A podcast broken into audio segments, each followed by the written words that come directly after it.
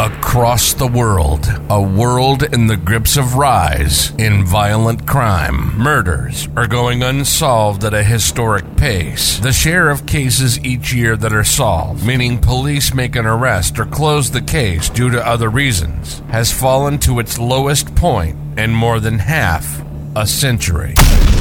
Welcome to A Closure Denied. If you love true crime, you've found your new home bringing cold cases, big and small, into the public eye. Unexplained deaths, unexplained disappearances, no clue overlooked. Welcome to A Closure Denied. Now, your host, Robert Glasgow.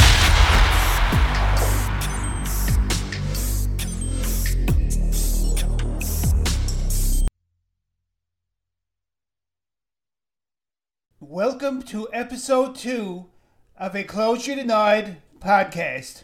This is a cold case true crime podcast. Happy New Year, everyone. I wanted to get my first podcast out to correspond with the anniversary of the cold case murder of Dana Bradley. Going forward, there will be a new show every Monday. Today, I will be discussing the cold case disappearance of Jennifer Hillier Penney. I'll see you tomorrow. I'll be down tomorrow evening. This was the last thing that Jennifer Hillier Penney ever said to her sister, Yvonne Hillier Decker. An alleged kidnapping and murder haunts a remote Newfoundland, Canada town. The small remote town of St. Anthony, Newfoundland, located on Newfoundland's northern peninsula, was a cold on a Wednesday night in November 2016. The town certainly has a lot of tension. Over the past 15 years, Four people have disappeared from this community of just over 2,000 people. They have never been found again. According to the police, Miss Penney's disappearance is different from the three other cases that were chalked up to misadventure. They have never been found again. According to the police, Hillier Penney's disappearance is different from the three other cases that were chalked up to misadventure. Hillier Penney's friends say she's been willing to stay with her daughter at her estranged husband's house that week because he was out of town, though she had lingering fears that Penney might stop by the house. Her estranged husband's home was the last place she was ever seen after she spent the night caring for their youngest daughter. Upon awakening, her youngest daughter discovered her mother's coat, keys, and passport were still on the ground after waking up the next morning. Deanna stayed with her father during the weekdays because it was close to her school. Jennifer told Deanna she was going to lie down due to a headache and to call her when she needed to be picked up. She came home after a curfew of 9:30 p.m., so she crept into the house so her mother would know she was late. She went to her bedroom without seeing her mother that night. As Deanna searched the house after hearing her mother's phone alarm constantly ringing the next morning, she was unable to find her mother. There was still her purse, shoes, and jacket along with Jennifer's cell phone. The keys to her car were still in the vehicle, and it sat in the driveway. As a result, I suspect that she did not make it into the house at all, and that something sinister had taken place to her, but also that people left their car doors open and their keys in the car because of disposed safety of that town. No signs of a struggle could be seen. Following Jennifer's disappearance, the Royal Canadian Mounted Police interviewed over a hundred witnesses and searched the land and ocean using aircraft boats and police dogs. With the support of the community, family, and friends, conducted several searches on their own. It is believed that there are people with information that could aid in the investigation, and no information should be deemed minor or irrelevant. Nevertheless, the police failed to secure Dean's home for a week, during which time many people entered and left, and when the forensics team had arrived, it was highly contaminated. There were billboards and bumper stickers displayed on cars highlighting the case. My research indicates that no one has ever been charged or listed as a suspect. When the Royal Canadian Mounted Police caught up with Dean Penney, he already had a lawyer lined up.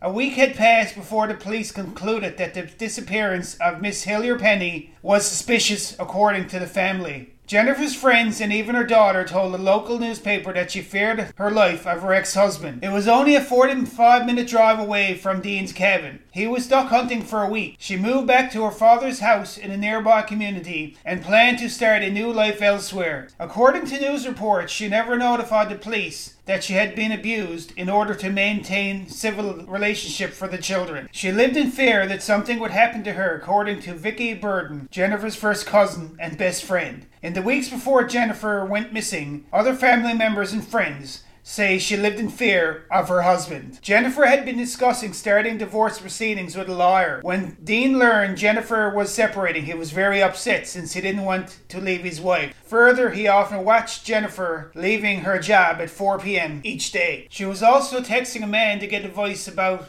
going through a divorce as he was going to divorce himself. It was said that Dean was very upset about this despite his friends insisting the relationship was strictly professional. Jennifer developed a severe anxiety over Dean and feared that he would harm her. As far as Jennifer's disappearance goes, Dean Penney has denied any involvement. He has never been charged with anything in connection with the case or been named as a suspect by the Royal Canadian Mounted Police. The fact that she stayed at her ex-husband's home and went missing is very suspicious to me. However, this is just conjecture and does not prove anything. Now, a word from our sponsor.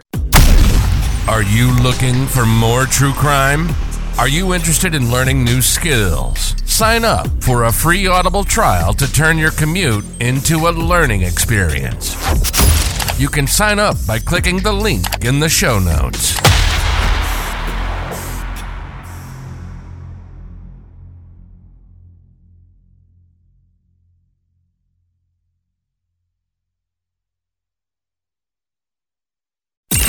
Cold case murders, unexplained deaths, unexplained disappearances.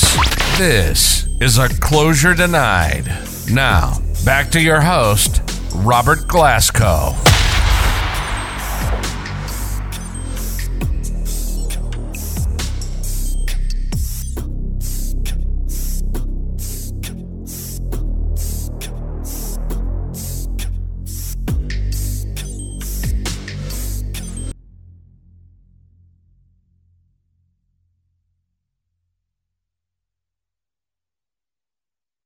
Police have been keeping a tight lid on what they found in Dean's home, car, and cabin. The items were sent to a forensic laboratory six years ago. These items would surely been used by now if they were valuable. Court documents mention six unnamed items as having evidentiary value. Dean Penney has also said that the day Hillier Penney disappeared, he was duck hunting at his cabin.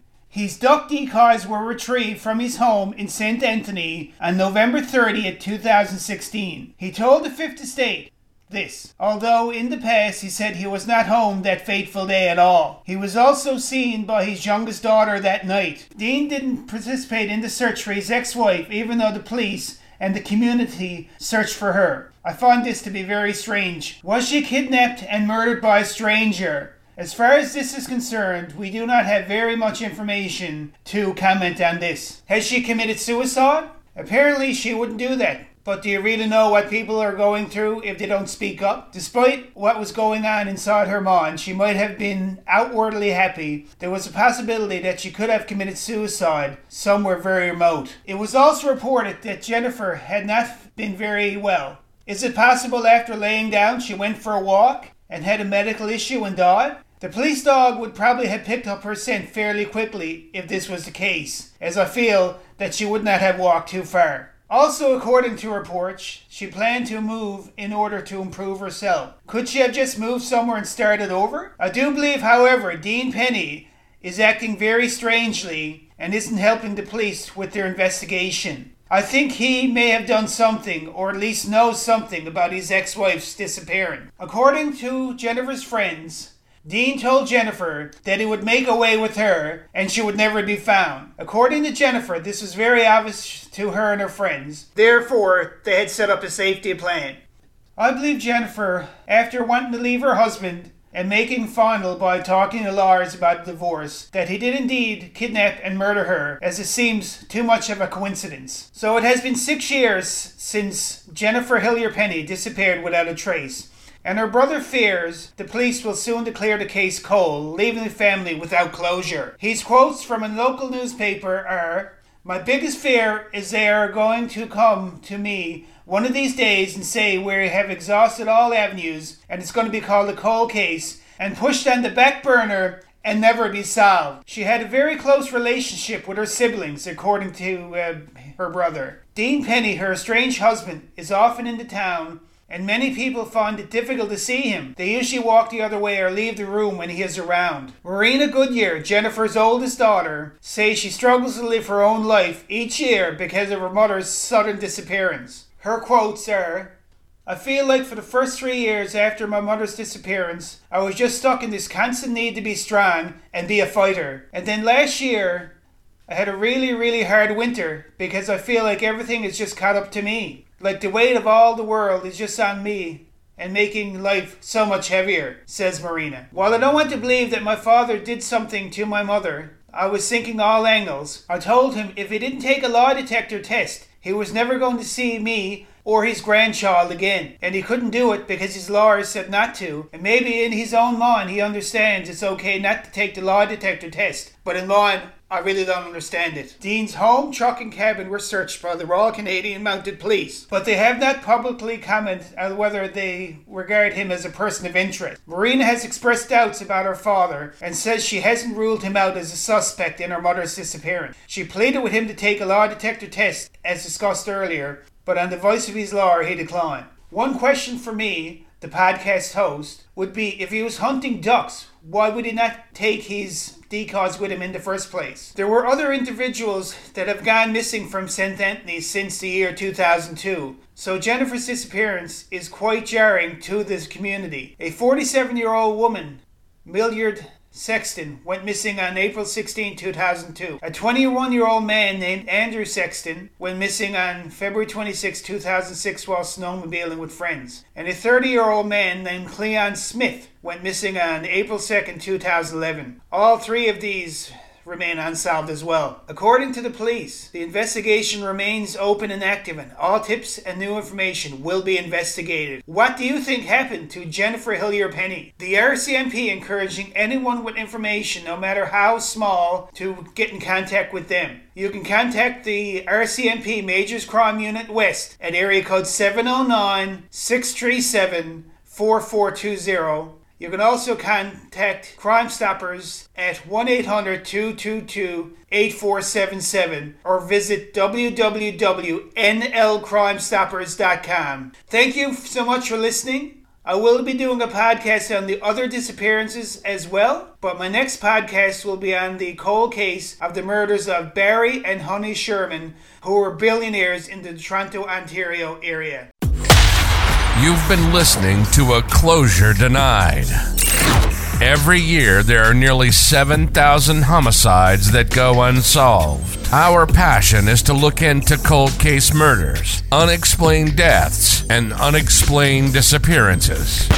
If you have a cold case you'd like us to dive into, send us an email at hello at aclosuredenied.com. Find us on Twitter at a closure denied. You can support the show by clicking the link in the show notes at www.buymeacoffee.com slash B-E-B-I-O strong. You can support us with a one-off payment. Check out our wish list and also join one of our membership programs. We hope you've enjoyed the show. Make sure to like, rate, and review. And we'll see you next time on A Closure Denied.